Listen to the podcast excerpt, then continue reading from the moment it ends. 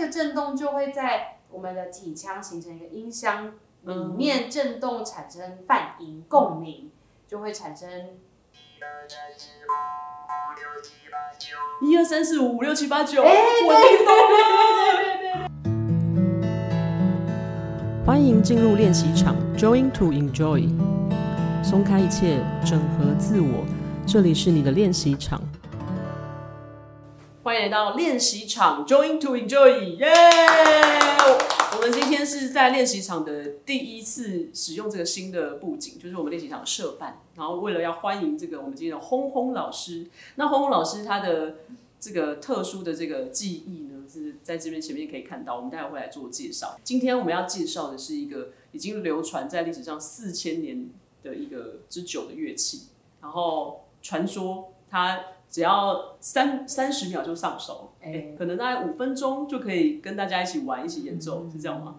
我第一次因为练习场接触到这个乐器，然后我就觉得，哇，怎么那么自由？它好像真的不需要任何门槛，然后它就会带着你一起进到这个这个乐器的世界。这乐器叫什么呢？它叫口簧琴。这个黄是黄片的黄，然后所以它是透过一种震动的方式，就会建立出一种场域的感觉。这样讲有点玄，没关系，我们待会就会慢慢透过轰轰老师的介绍来体验一下。只要台湾现在提到口簧琴，或者大家上网搜寻的话，应该就是轰轰老师是唯一一个会先跳出来的人。唯一吗？应该没有那么夸张，是吗？没有的，本人太浮夸吗？对，但是就是马上就会看到轰轰老师，呃，就是有办，比如说。第一场世界口簧琴音乐节，对，对，然后所以这是台湾的第一次，嗯，对，所以我就会很好奇说，哎、欸，轰轰老师是怎么样开始进到口簧琴这个领域的？嗯，就是我在二零一七年的时候的生日，其实我还蛮想回应你刚刚讲的一个事情，哦、就是说好像没有什么门槛，嗯，然后我觉得大家通常对于音乐或乐器很自然。会先问我一个问题，就是说，啊、老师，我没有乐理知识，哎，我没有音乐背景，我也可以学吗？答案是可以的，因为口簧琴是一个刚刚有讲到四千年的乐器嘛，是四千年前的人，当时应该也没有什么乐理知识或音乐背景，因为我觉得他回到的事情是，音乐是一个节奏、音乐、旋律，全部其实都是一个人本身天赋。对。已就有的一个事情，对，然后这个我们本来具备的东西是不需要这个门槛来进入的，特别是一个这么古老的乐器，它的造型跟结构跟原理也都是非常非常的单纯的，它就是你刚刚讲的震动，就是簧片有个簧舌，然后用各种方式让它震动之后放到嘴巴，所以就是口簧哦。那这个震动就会在我们的体腔形成一个音箱。里面震动产生泛音共鸣，就会产生一二三四五五六七八九。哎，对对对对对对对，哇！因为我才刚接触，所以我大部分时间是听不懂那个这个对话的。是是是。所以透过这个口型，包括我们整个体腔的变化，其实它就是用这个震动在演奏我们的身体。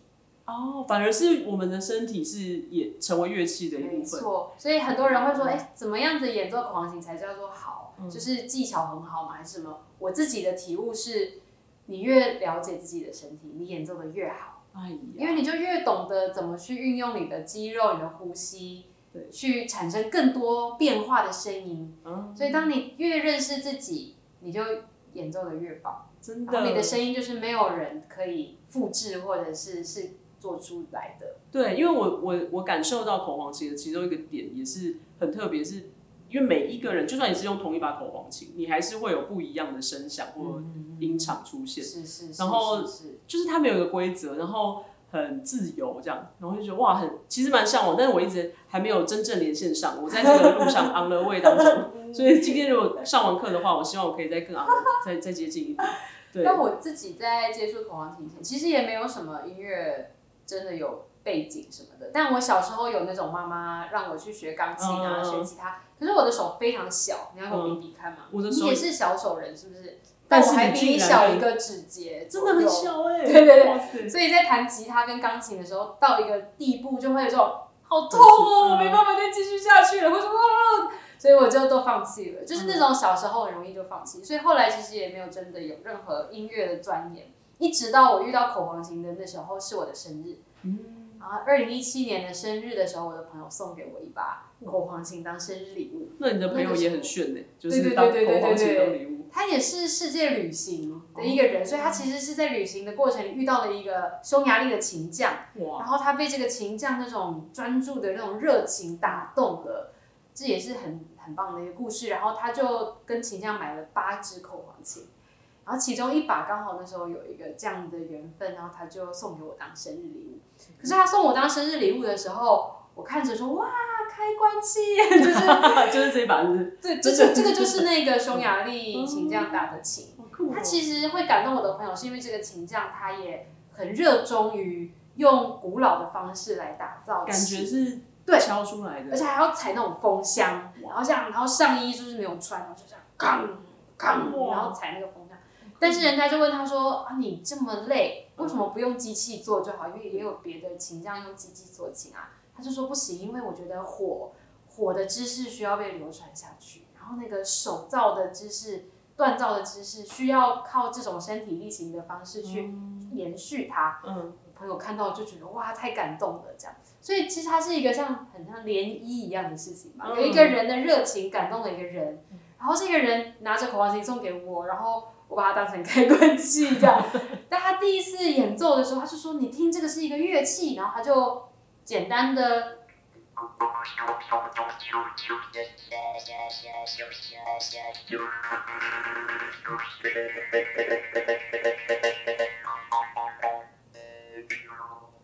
其实这是有很多的声音跑出来，这有一种电音的感觉。有有有有，当时我们其实在一个山上录影，然后突然想说，为什么这里变成一种夜店的感觉？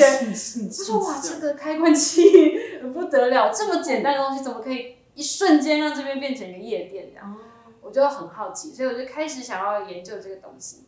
然后也因为这样，我觉得这个涟漪它就越来越大了。就因为一个琴匠感动一个人，然后再感动我，然后我就带着这个乐器开始去探寻啊，去不同的国家找不同的地方的口簧琴，然后还有包括台湾自己的口簧琴，还有包括我自己在学习这个琴得到的一些体悟或感动，然后就。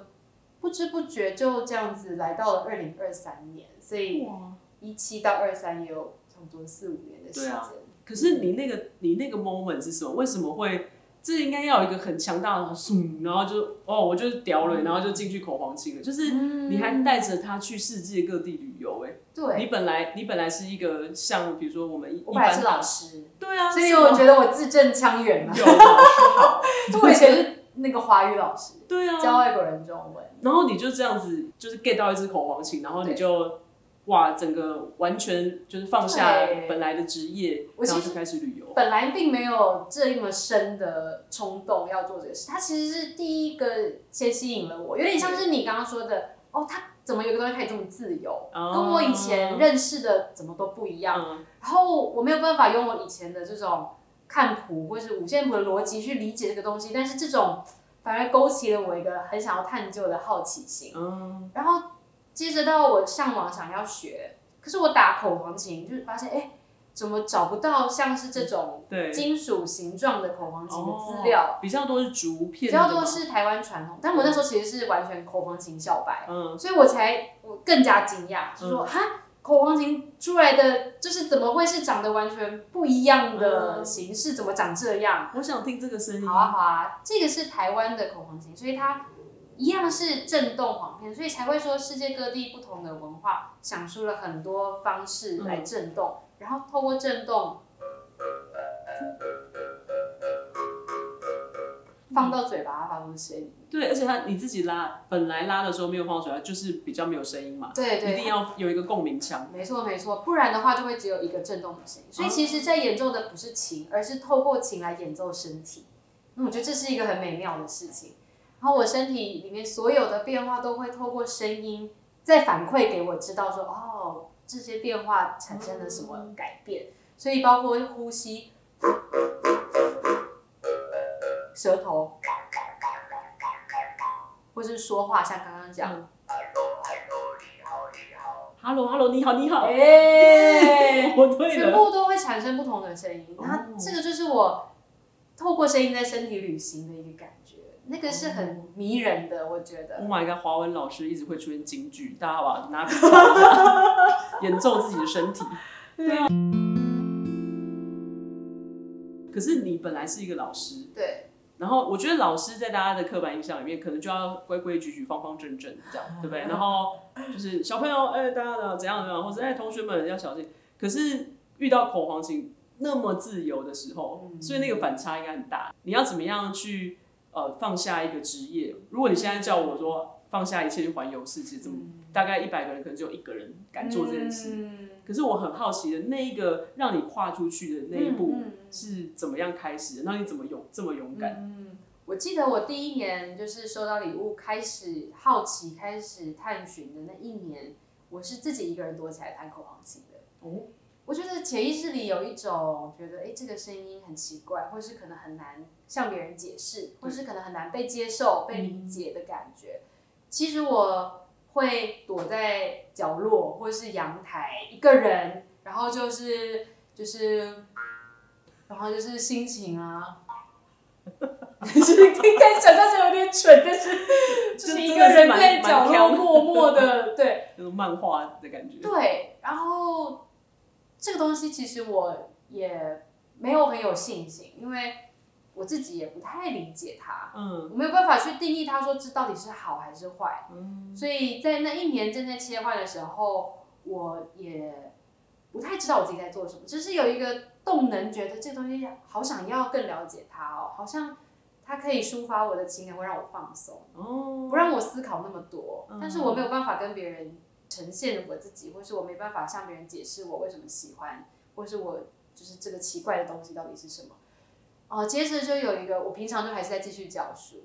我其实本来的梦想就是想环游世界，嗯，所以我那时候最初步的构想其实是透过教华语来环游世界。哦，我就可以申请到不同国家的工作，然后去不同的地方教书，嗯，就可以生活在不同的地方。然后那一年很恰巧，我申请到了一个蒙古的教学工作，嗯，所以我要去蒙古教书。嗯，那我在去蒙古之前，我就有。做了一下研究，就发现哎，蒙古居然有口簧琴，而且就是我想要学的这种口簧琴。哎，对，老天爷啊，这个安排太巧妙了。那我就去蒙古之后，我就托当地认识的蒙古的朋友帮我问问看有没有老师可以教我口簧琴。嗯、结果还真的找到了一个老师，这样。但这也是一个很复杂的故事。我找到的这个老师，他其实是教呼麦的。嗯，呼麦跟观众朋友解释一下这是什么？就是有一点是用你的假声带去唱，我唱的没有很好，但是一个概念上就是震动身体，那一样是演奏你的身体的空间产生泛音，嗯，所以它会有像是，透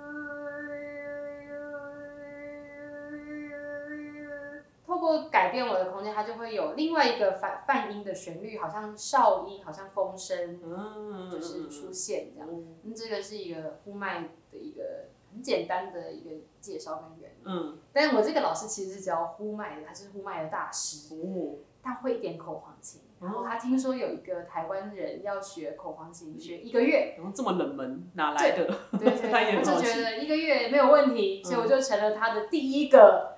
就是口簧琴的学生，因为他从来没有教过别人口簧琴。哇！然后你也顺便学了五麦这样子。我也学了一点五麦，好酷哦，就是很有趣的一个经历。嗯。但那个时候的学习更加打破了我的怎么说呢三观吧？嗯。因为我一直预期就是老师会给我谱，然后我就照谱弹，嗯，我就可以从比较哆瑞咪学到贝多芬哦，然后一般的概念这样。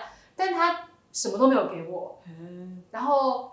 他要么就是就是弹，然后要我要我观察他的嘴巴哦，要么呢就是带我去，然后坐在河边这样，就说来你坐在这个河边啊，在这边练习二十分钟，说啊练习什么？练习河流的声音啊，这样说河流的声音要怎么练习？你就就有一种尴尬在原地，想说啊。然后二十分钟之后，他回来就是要给你验收之类的，然后你突然有点不知道要练习什么，就是有一种河流的声音，然后你就硬挤了，然后好像有水水感，有哎、欸、有哎、欸，对。他就说哎、欸、可以这样，然后我也不知道我刚刚演奏了什么，就是好河流的声音，但其实就是蒙古他们某一种音乐的灵感来源。比如说他们应该古法传承就是这样，比如说老的告诉小，你看我的嘴巴这样子弹，然后带你到哪里听鸟叫。对对对，就是他们的概念跟自然的关系就是这样。他们的音乐就是你在牧羊的时候，你都是动物没有人，嗯，所以他就会透过琴，然后去跟呃环境沟通，嗯，所以他们就会去模仿他所所有听到的声音，嗯，比如说马蹄声，然后他们就会做。这样子，然后所以就也太真了吧，好像哦，大家闭上眼睛听这一段，马上蒙古草原就来了。对对对，或者你听这个是，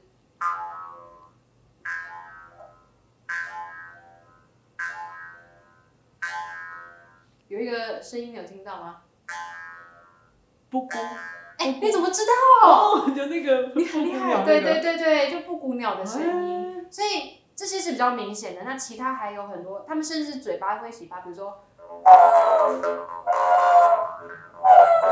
之类的，去去做出动物的声响，嗯，他们就会坐在草原上，就这样子，时间就过去了。但他们在那个过程里，其实是感受到环境的声音，然后跟他们有所连接，是跟环境对话，就是一个呼一个应。嗯我听到了鸟叫，我就做鸟叫，我就跟自然有所互动。嗯嗯嗯。然后这个声音也变成我学习到的声音。哦，好酷哦！所以他们在教我的时候，不管是呼麦还是口簧还是什么，他们会告诉我怎么去感受自然。嗯。那我觉得这些事情其实一直在打开我的眼界，甚至他们会说：“哎，你演奏的声音并不是你的，而是本来就存在环境里的。”只是被你听到了，它刚好经过你而流传了出来。Oh my god！这些声音其实都很打动我，就是觉得、嗯、哦，以前就是要背一个谱，然后要比赛要得名，嗯，但是没有人跟我说啊，你就是要去聆听这个风声，然后把它传达出来。那那样子的世界是感觉更开阔。对，我会想到。那个阿凡达的一幕就是他跟大地之母连接，哦、然后因为我们一般呃都市人一定没有那个概念，可是我觉得电影常常能够把这些意象具体的呈现给麻瓜看，嗯、就是怎么 怎么样跟动物连接，怎么样跟大自然连到那个地上，然后其实所有人都连在一起，或者是你你你在听这个声音，然后这个声音也透过你再反反馈出来等等的这种流动感。没错，就是这种感觉。在蒙古的时候，学习到很多跟本来不一样的想法，让我又更加想要把口簧琴还有这些带给我全新的世界观分享给更多的人。嗯，对，因为我觉得哇，这个太值得被更多人听见了。对，因为我们刚才才刚听一小段，就已经哇，整个眼界大开。我想说，如果身在蒙古，你应该是这种四 D 的环境，嗯，完全接受。然可是呢，我就会想象到你到了蒙古，然后你看到一个全新的世界，打破你的三观。但是，当你又要再回到你的，我们比如说台湾社会，然后你要面对，哎、嗯，你本来是一个华文老师，然后你应该会有一些拉锯，对不对？或者是说，嗯嗯嗯，本来是华文老师，哎，为什么突然就开始启程了？我接下来要以口簧琴，然后周游列国这样？那家人朋友是不是就会觉得啊，你你现在这样子可以吗？你你后面怎么办？什么之类的，会不会？会会，确实确实，就是我爸妈对我非常的担心吧，嗯，然后他们也非常的没有很认同跟支持我做这个决定，因为他们本来觉得我的工作很稳定了，他们放心了，很好，然后突然间我就放下了一切，然后说要去流浪，然后去流浪还要去。弄一个这样短短的乐器，就是他们不知道这是什么。他们的生活观里很少有译文相关的，他们没有认知到可能生活里的这些调剂。他们会觉得，哎，脚踏实地的工作啊，当老师很稳定踏实的当正正常人的生活。是，所以其实我受到蛮大家人的阻力的，他们并没有赞成我做这个事情。但是，但是我没有办法再继续留在原来的生活里面。我会觉得，虽然我很喜欢原来的工作，但是好像总觉得有一个更重要的事情需要我去做，而且。对，如果我不做，我有种坐立难安的感觉，就觉得我一定得为这个乐器去旅行，哦，可是一段时间，那个动能太强了，所以那时候最开始我一边在做，我爸妈又会一直质质疑我的时候，或是很多人会问我说：“哎，为什么？你为什么这么做？”那个为什么我会很认真的想要给他们一个答案，嗯、说：“诶，因为我嗯很喜欢这个乐器啊。”因为就是我找不到一个真的可以说服他们的理由的时候，我最开始其实是回来觉得是不是我做了一个不对的决定？嗯，也许我应该回去继续领年终奖金，然后什么，我去再签个约，在那个来回拉扯其实有一段时间，嗯嗯，但是我发现后来我就豁出去，我就去柬埔寨旅行，嗯，然后去找柬埔寨的口簧琴，在那边就发生的一个事情是。遇到了呃当地的琴匠，最后一个琴匠，嗯，然后因为遇到这个琴匠，才能够把琴匠的故事再带出来讲给当地的人听。然后当地的人里面刚好有一个是文化协会的人，哦，哎，突然就串联起了这个，我就觉得哇，这个太圆满了。嗯，我来到这里其实没有特别想什么，但是没有想到最后串联起这样的桥梁，我觉得这好像就是我来柬埔寨的原因。嗯，那那个感觉是，我因为做了，因为行动，我才找到答案。哦、所以如果有一个人问我为什么的时候，嗯、我还没做，我当然不知道啊。嗯、那时候我就有一个豁然开朗的感觉，觉得，哎，答案不是我现在能够告诉你的。嗯，你等我去做了，我回来让你知道。好神哦！可是你就是想去，然后你就是深深被这个乐器吸引。哎，而且我觉得这个应该有一种，你向宇宙许愿，全世界都会来帮你的。虽然这段词很常见啦，但是它就有一种心心想，或者是你想要的东西，你就会你先想了，然后你去，然后就会成。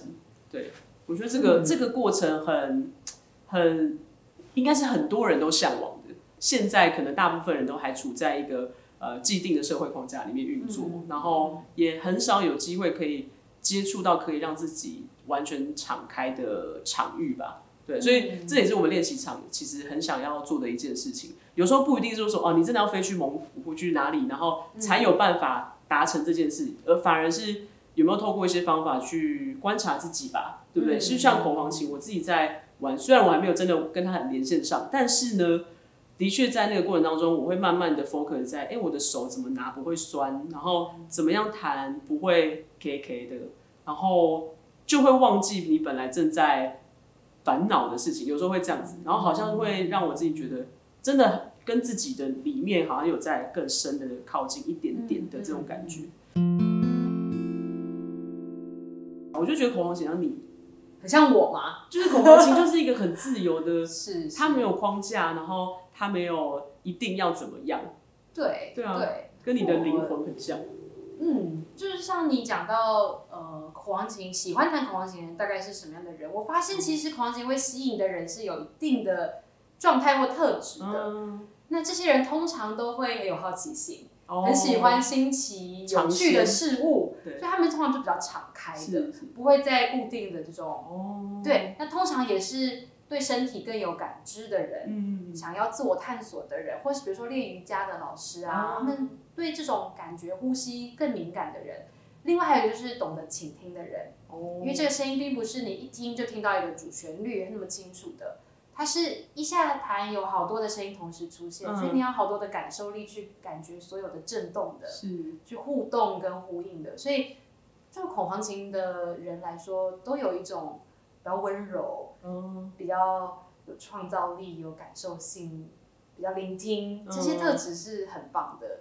对，这就要接到我们下一个主轴，就是说老师办了一个台湾第一个世界口簧琴音乐节。嗯，那我觉得如果大家有兴趣，可以上网搜寻一下我那个影像之震撼，或者是我看到你们拍的照片，然后好像是一种大家就是很其实有点嬉皮的感觉，我不知道怎么讲，对，因为就是很自由啊，然后大家没有一定要来这边，一定要怎么样，就希望大家都是主角的这件事情，嗯、我觉得很酷哎。嗯，那你是？比如说，你先是自己发现口簧琴，然后你怎么样找到一群这么哎对这个特殊东西有喜好的人，一起做这件事？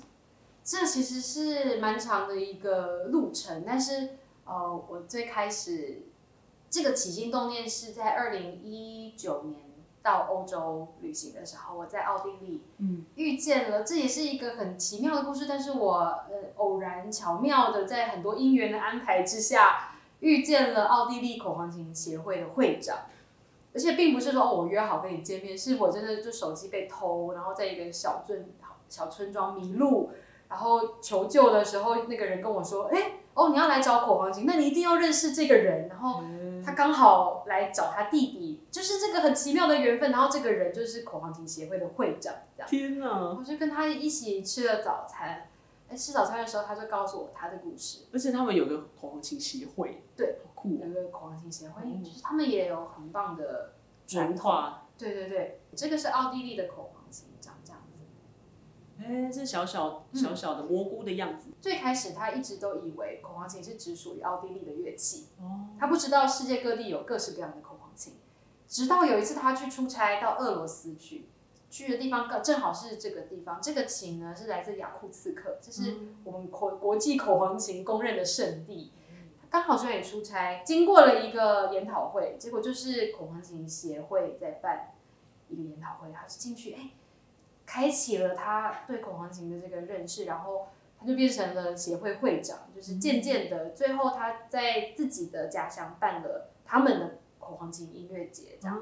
哇，我听到了这个故事，那时候我就有很有启发，觉得我也好想要在台湾做这样的事情，我也好想在台湾办一个口簧琴音乐节。嗯嗯，那那个种子在那时候种下了以后，我就觉得。那我一个人怎么可能办？对啊，我以前老师嘛，我没有想过我可以办这么大的活动，嗯、我就觉得啊，就是一个梦。你以前有办过活动吗？没有，真的是从来没有。我鸡皮疙瘩都起来了。然后呢，那天晚上我就做了一个梦，在奥地利的当晚，梦到我没有没有任何画面，就是只有一个感觉，就是办国际口簧琴音乐节。然后我在梦里就跟这个声音说：“怎么可能？”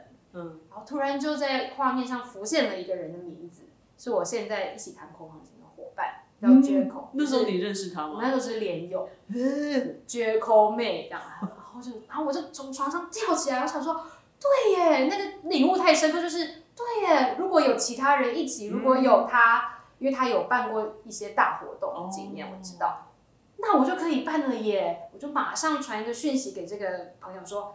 嘿，我梦到我要跟你一起办口簧琴音乐节，然后他就跟我说什么意思？没有，他跟我说 Let's go。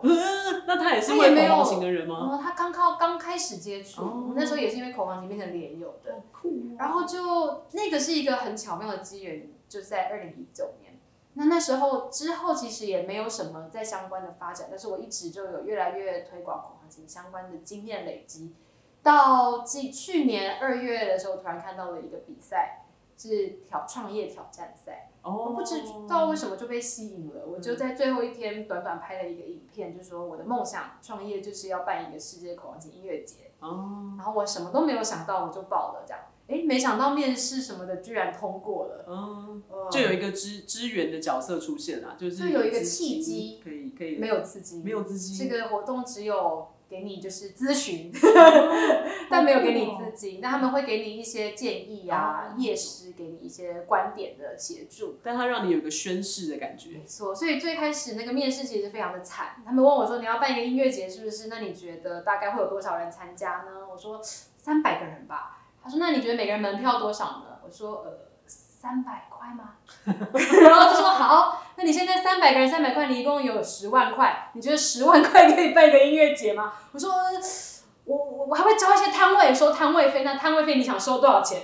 然后我就这样，oh. 就是我就觉得我那天面试完就觉得啊没希望，我果然是一个就是小白痴这样，我就就放弃这个梦想吧。然后两个星期之后，他们就跟我说你录取了，欸、然后我就说不行，我已经后悔，我不想要办音乐节，我觉得我不可能办音乐节，我可以做别的计划吗？嗯、他说不可以，我们就是因为你要办音乐节才录取你，因为音乐节比较好拍摄，比较好做成果影片，哦、就硬着头皮下去了。所以其实是这样子一个很巧妙的机缘，推动我开始真的下定决心让这个事情发生的。哦，这个很酷，因为我我之前还不认识澎澎老师的时候，我就传说他是一个我们世俗的人觉得他可能会锵锵的，但是锵这个字呢，我觉得我们都可以各自有定义。在我认识他之后，我觉得“锵”这个字会变成是一种自由的象征，就是他对我来说是崇高的。哇，这个人很强，就是对，就是他。因为通常我们正正常世俗的人就想说，这个人锵锵，那就代表他可能与众不同。那与众不同这件事情，他必须要是你对自己有认识，然后你够自由。哎、欸，我没有在甩大家一般人都在干嘛的事情，我想做什么，然后我就很强的去做。然后我我现在看到了那个世界口簧琴音乐节的一些幕后。可以跟大家分享一下，太好笑了，就是他们说一起开会这样开着开着，然后我还看一个笔电这样打开，然后但是呢，就所有人都全部都在弹口就是然后传说他们就是有时候开开开到一半，有一个人开始端的时候，就全部人就开始哎好，我们现在来端端端，然后就不知道待端多久，没错，对啊，这样可以办成一个世界狂欢节音乐节，然后那而且那个活动还办的真好，就是虽然我没有去，但是我在线上看到你们做的任何的。步骤啊，或者是场地图啊，摊位就会让人很向往，嗯，想要去玩那个地方，这样子，嗯，我就觉得很酷，嗯。所以我才很好奇，当你找到志同道合的伙伴，然后你怎么知道他们就是会不会都大家都很强？所以我觉得那个自由跟你跟社会的这个连接，嗯，比如说你去这个挑战赛，嗯，他们就会问你一些很现实面的问题。嗯嗯。嗯那我觉得那个东西是很美妙的，对，这个平衡是很美妙的，对啊，对，这个可以分享一下，老师。我我其实大，你知道我跟梦是，嗯，我我在决定要做音乐节是三月六号，就是在他们就是说好，你就是得做的那天，我才开始好，然后当晚我又做了一个梦，哎呦，然后起来的时候我就想起决定要办的地点，就是在我的家乡，在普里的山上，一个叫江山乐活的露营区。那就是也是起来就觉得就是在这里，我不知道那个连接是什么，但是我会跟着这个感觉就是一直前进。嗯。那说到志同道合的伙伴，我会觉得并不是我来选择人，嗯，然后要他们做什么，而是我找了一群都很喜欢口簧琴，然后也很有热情的人，然后我们聚在一起的第一次开会，我问他们说，如果你们要办一个音乐节，你们想要这是一个什么样的音乐节？嗯，然后我们每一个人都说出我们自己看见的渴望。嗯，那我们一起再把这些渴望拼凑起来，去成为一个成就每一个人的梦想的音乐节。所以它不是我一个人的。嗯，那因为每个人都有他想要做到的，所以每个人都会投入他们的生命去，嗯，想要看见它发生。所以其实他的用心在于每一个人都付出了所有人最好的那一个部分。那要跟平衡现实的部分去做，也是每个人的学习，我们就一起一起学嘛。对，嗯、他们他们正日常都还有正职吗？或是要呃有有，平常就是有做别的事情，嗯，但大家也都是跟我一样蛮强的人，这样可能同温层吧。那口簧琴的社群是是在网络上找到的吗？就是这一群人是怎么找到的？哦，就是我这几年旅行的过程，哦、推广的过程，包括我做梦梦到的这个朋友，他也是 被迫入会的。然后其他的人就是在这个一路上遇到，然后就是有灵感，觉得哇，我觉得他可能会很合适，我有兴趣，我就邀请他。嗯，没有想到他们就是在一两个礼拜之内，全部就是马上答应。就变成了一个六个人的核心的团队，这是不是很像少林足球的一个电影？就是在女生女生确实有这种感觉，就是陆续找到一些。对，本来是什么？对对对对对，卖包子的什么，然后突然就哇，这样有哎、欸，有这种感觉。我觉得，我觉得听起来就很美。其实跟我们练习场有一点点像，是吧？就是我们也是不知道什么，哎、欸，好有一个主理人出现了，然后哎、欸，要不要来玩？好，然后就来了，这样。对，就是你会对。你自己的身身体的直觉有一个回应，没错。可是我我也很好奇那个东西，就是呃你在 感感觉这件事情，你认识口簧琴之前，你还是华文老师，嗯，那你会那么有比如说预知梦，或者是有直觉？我觉得这个人其实比较没有那么强烈耶，对不对？是不是有了一个让身体更敞开的管道之后，嗯，好像会更有直觉力？在我以前，我的一个直觉一年只会出现一次，哦、然后那个是我很特别的一个一个笃定的感觉，就是我每一年的生日都一定要让自己去一个不一样的地方，跟不一样的人一起过生日。那、哦、我每一年我就会大概在三四月的时候会开始有一个感觉，就是我要开始找今年要去的地方、哦。想想象他会去哪里？对，然后我通常就会在比如说看到一个什么消息或者什么东西的时候，会突然有一个很强烈的感觉，就是说就是这个哦。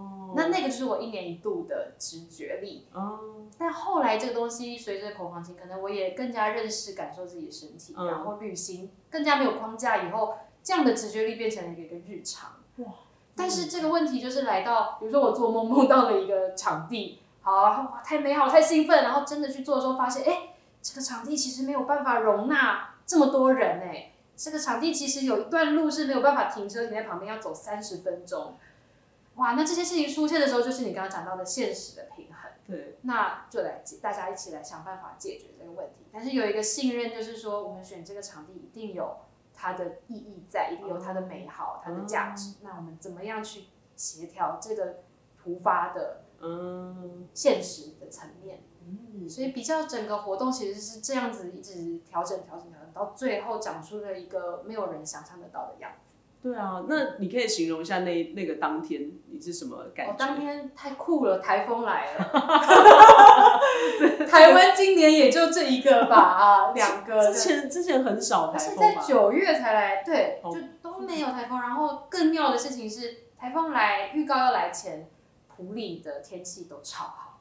即使台风已经登陆，其他地方都在下雨刮风了，普里一样出太阳，嗯，无风无雨，所以我们那时候已经在建盖啊等等的这七天，没没有一天下雨，没有一天，然后就在大家都在问说，哎、欸，怎么样天气？大家说天气很好啊，然后就在开始，我们都已经准备好，我们也有火引火，开始的大概三十分钟前下雨了，然后雨是这样，啪下下来，对。但就是没有风，就是感恩的事情。嗯、但是哇，雨就来了，这样，就是一切都真的是比超乎预料还要超乎预料。那所以你现，如果你现在再回头想象那一场雨的感觉是什么？我觉得很有趣，很棒啊！还是就是怎么样都很棒。我，我很感谢这场雨，对，我觉得那就是雨，就是一个元素，就像我们一群人在合奏，哦、然后又多了一个朋友来合奏。那他弹的比较大声嘛，我们就大家来配合他。我们不能赶停下，全部停下来赶他走啊。我们就是好，你来了，来吧。我们怎么跟你一起玩？我觉得那也是口王琴的这种即兴带给我的嗯很大的一个态度的转变，就是一起玩，接受。然后，所以台风来，其实跟台风一起跳舞，哎，就是我觉得很棒。台风带来很多，因为这个雨。而造就这个口王琴音乐节变成一个独一无二的场域跟记忆，嗯、很多很多的时候，嗯、甚至有时候那个表演是你觉得太神了，就是这个雨根本就是有人在控制吧，就是我们有一场火舞有 三十分钟，嗯、很精彩的火舞，火舞整段都没有下雨，嗯、天气都超好，就在火舞结束之后，舞台上的乐团上来，就是说大家。然后大家一转身的瞬间，啪，雨下下来，就好像他憋了很久，终于啪可以，对对对，就是憋了很久的感觉。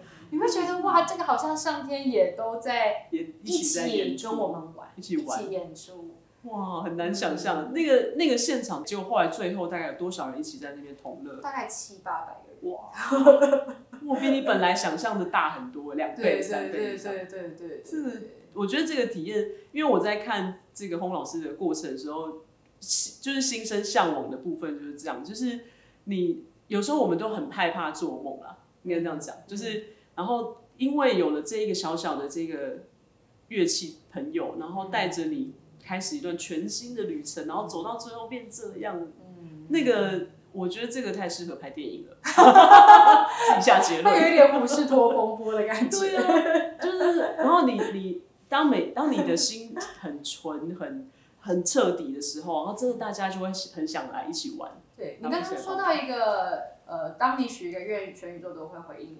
我其实觉得对我来说，我刚刚有一个感受是，你选择看见什么哦，就是你许了一个愿，然后你。选择去实现它的时候，你会看见很多的资源，嗯、你就会觉得宇宙都在帮助你，然后你充满感谢。嗯、但如果你许一个愿，但是你打从心里不相信它会发生，你就会看到很多的阻碍。哦、你看到什么都会觉得，对，这是一个在阻碍我，却果然就是不会实现，你就不会感觉到宇宙在帮你。是，我会觉得它是一个选择去看见礼物的眼睛。对，连台风雨都可以觉得是一起来玩的好朋友。对。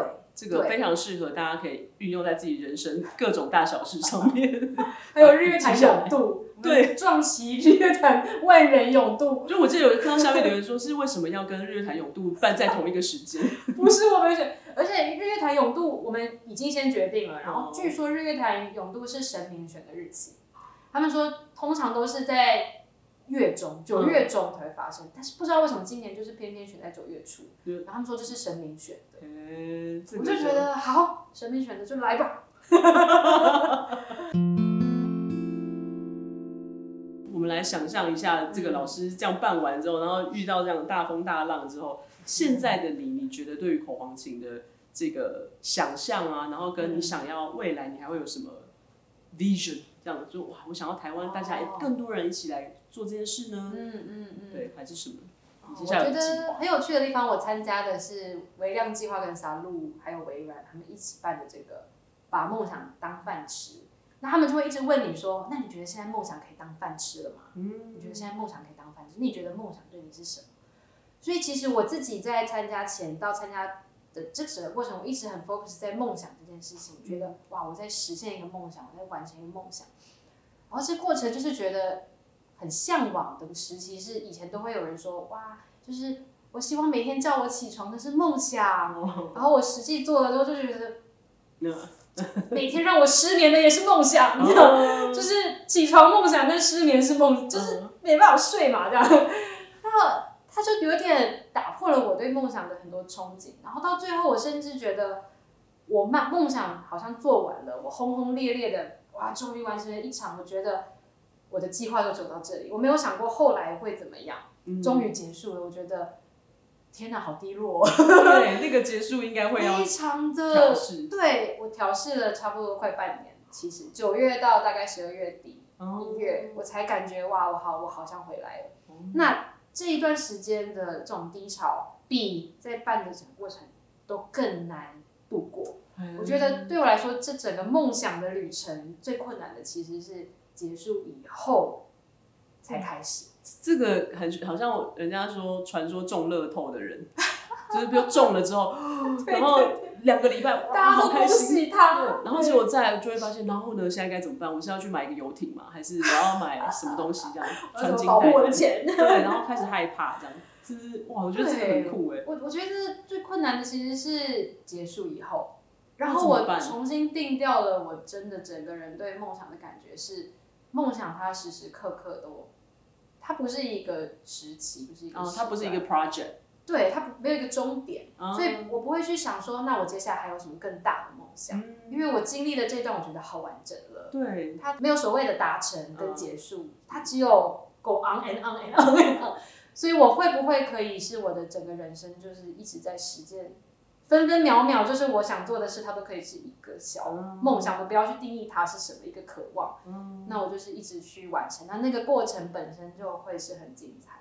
我觉得这样就好。如果我真的去刻意定了一个什么，然后做完了以后，我很难再有精力去构思下一步，因为我把全部的精力都投注在这上面。那一棵树的长成跟倒下会需要一样长的时间。我觉得这样的震荡对我来说，其实。太大了，嗯，那接下来我会想重新调整我的步调，是我本身就是，对啊，就照顾好我自己，嗯嗯，那我就能够达成很多，嗯，哇，这个好，今今天这一集我有一种在看那个很摇滚区的电影的感觉，就是一下子我们就哇到了蒙古，然后哇到了哪里这样到柬埔寨，然后最后再看到哦口簧琴音乐节，就是我觉得是很。应该说，本来我们想要聊的是口簧琴，可是我深深的感觉到口簧琴跟人本身就很像你一开始讲的，我就是在弹奏我自己。嗯，对。然后就是它也跟人生是一样的事情。对。我怎么样弹奏我自己的人生出来？然后现在的你，你本来啊、呃，你进到了口簧琴的世界，然后你也觉得我要完成一个梦想，然后到你，你的认知继续打破，就好像对回到口簧琴，它没有边界。对。然后没有一定要怎么样。对，如果我设了一个梦想，我还是在设一个框架，那台风来了，我就会觉得可恶啊，就是那种感觉就会有所限制。但是如果我能不能更敞开，觉得所有的事情都是我怎么样让每一分每一秒都达成最棒的样子，那所有的发生我都可以接纳它。哦，希望啊，我也是尽量。在转化生命。这对啊，个真的，这个、这个、我觉得是很很美的一个过程啦。就光是才才是访谈的旁观者都已经觉得哇，好好幸福的一个旅程吧，应该这样讲。嗯，对，所以，我们今天这一集呢，就是已经非常丰富了。可是，我们还有下一集哦，请大家要这个锁定一下，好不好？就是接下来我们下一集就要真正来带大家去，呃，听听看怎么样演奏口簧琴，然后跟自己产生互动的过程。那今天这一集很谢谢鸿鸿老师分享非常精彩的故事，谢谢，好，拜拜，拜拜。